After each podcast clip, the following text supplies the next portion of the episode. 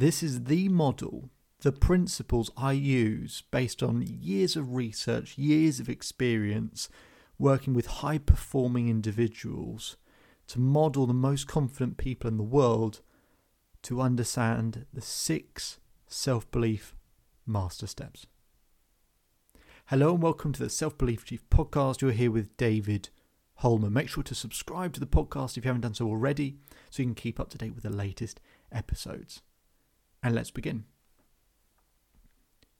My life's obsession has been, if everybody wants to believe in themselves, why don't they? If everybody wants to believe in themselves, why don't they? And I struggled a lot with confidence growing up. I'm half Christian, half Jewish. I experienced a lot of discrimination growing up. I was an athlete. I grew up in various football academies, so I was always in a fairly high pressure environment where you had to perform and deliver. I really struggled with confidence growing up.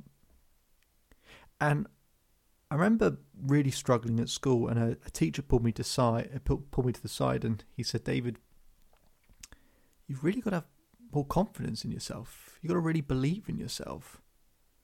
As he walked away, I said, "How?" He said, "What do you mean?" I said, "Well, you told me to believe in myself. How?"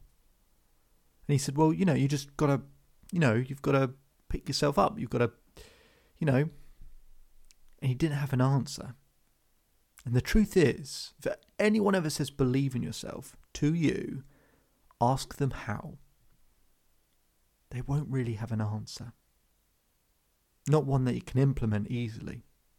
So that was my life's obsession, is how do we find something that we can implement into our own lives so we can have self-belief in whatever area, whenever we need it.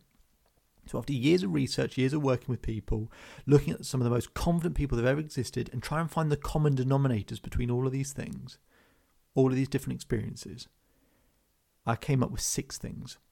A very simple model. If you don't already, I'd love you to grab a pen and paper so that actually you can write this down. So just pause the recording if you need to grab a pen and paper. But otherwise, I'd like you to imagine a clock. We're going to write down 6 things, okay? At 12 o'clock, I want you to write down the word clarity. Clarity, okay, that's the first step. That's the first master step. Being clear of what you want, not what you don't want. So, for example, I'm going to use, make up an athlete called Derek, okay? Let's use Derek as an example. Derek comes to me and says, "David, I want to have self-belief because I don't want to feel anxious and nervous in a game." Now, if I said to you, "Don't think of a polar bear," what are you thinking of? A polar bear. So our brain can't process negatives. We can't process, "I don't want to feel."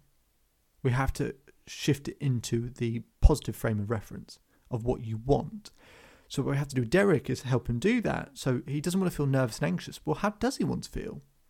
He goes, "Okay, I want to feel confident. I want to feel certain. I want to know that I can deliver. I want to know that the things I need to do, I can do well." And I said, "Specifically, what are those things?" Now, let's say Derek is a tennis player. Derek says, "You know what? I want to be able to serve consistently. I want to be able to make sure that I get the rhythm right. I want to make sure I get the ball throw correct.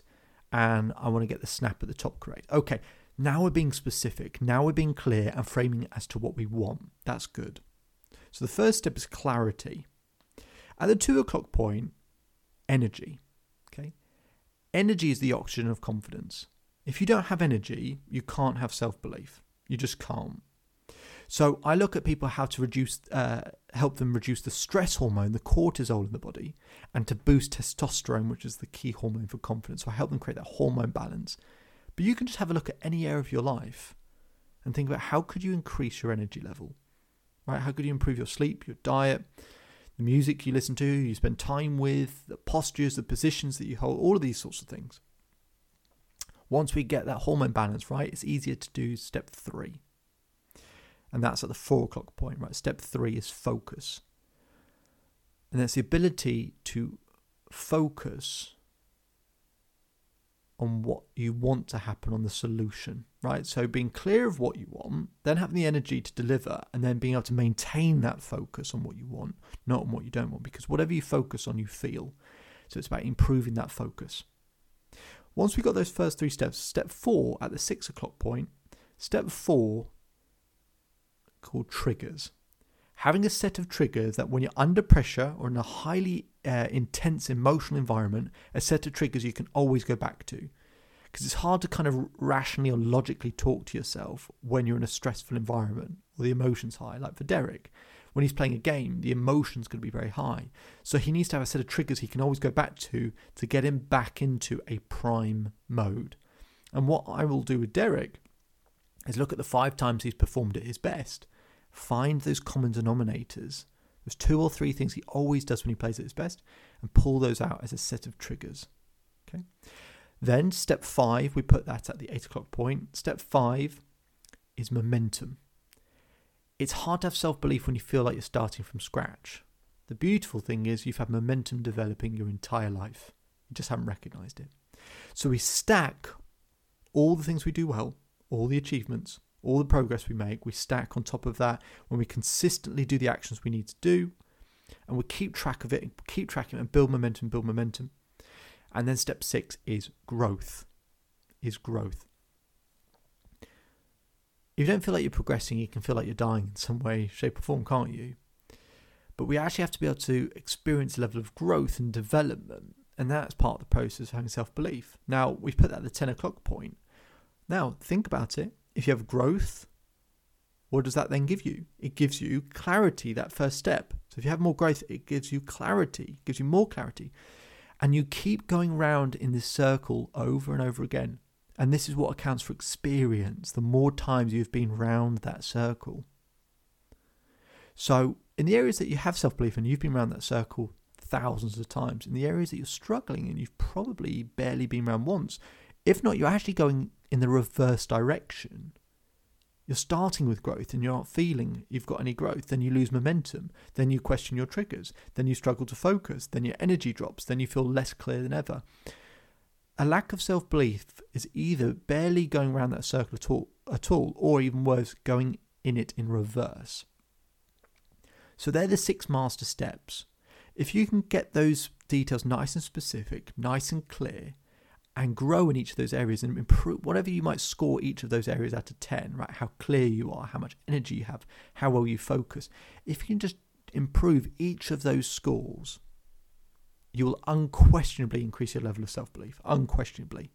This is what the best people in the world do to develop self-belief, is without realizing they're going through these principles, they're developing them.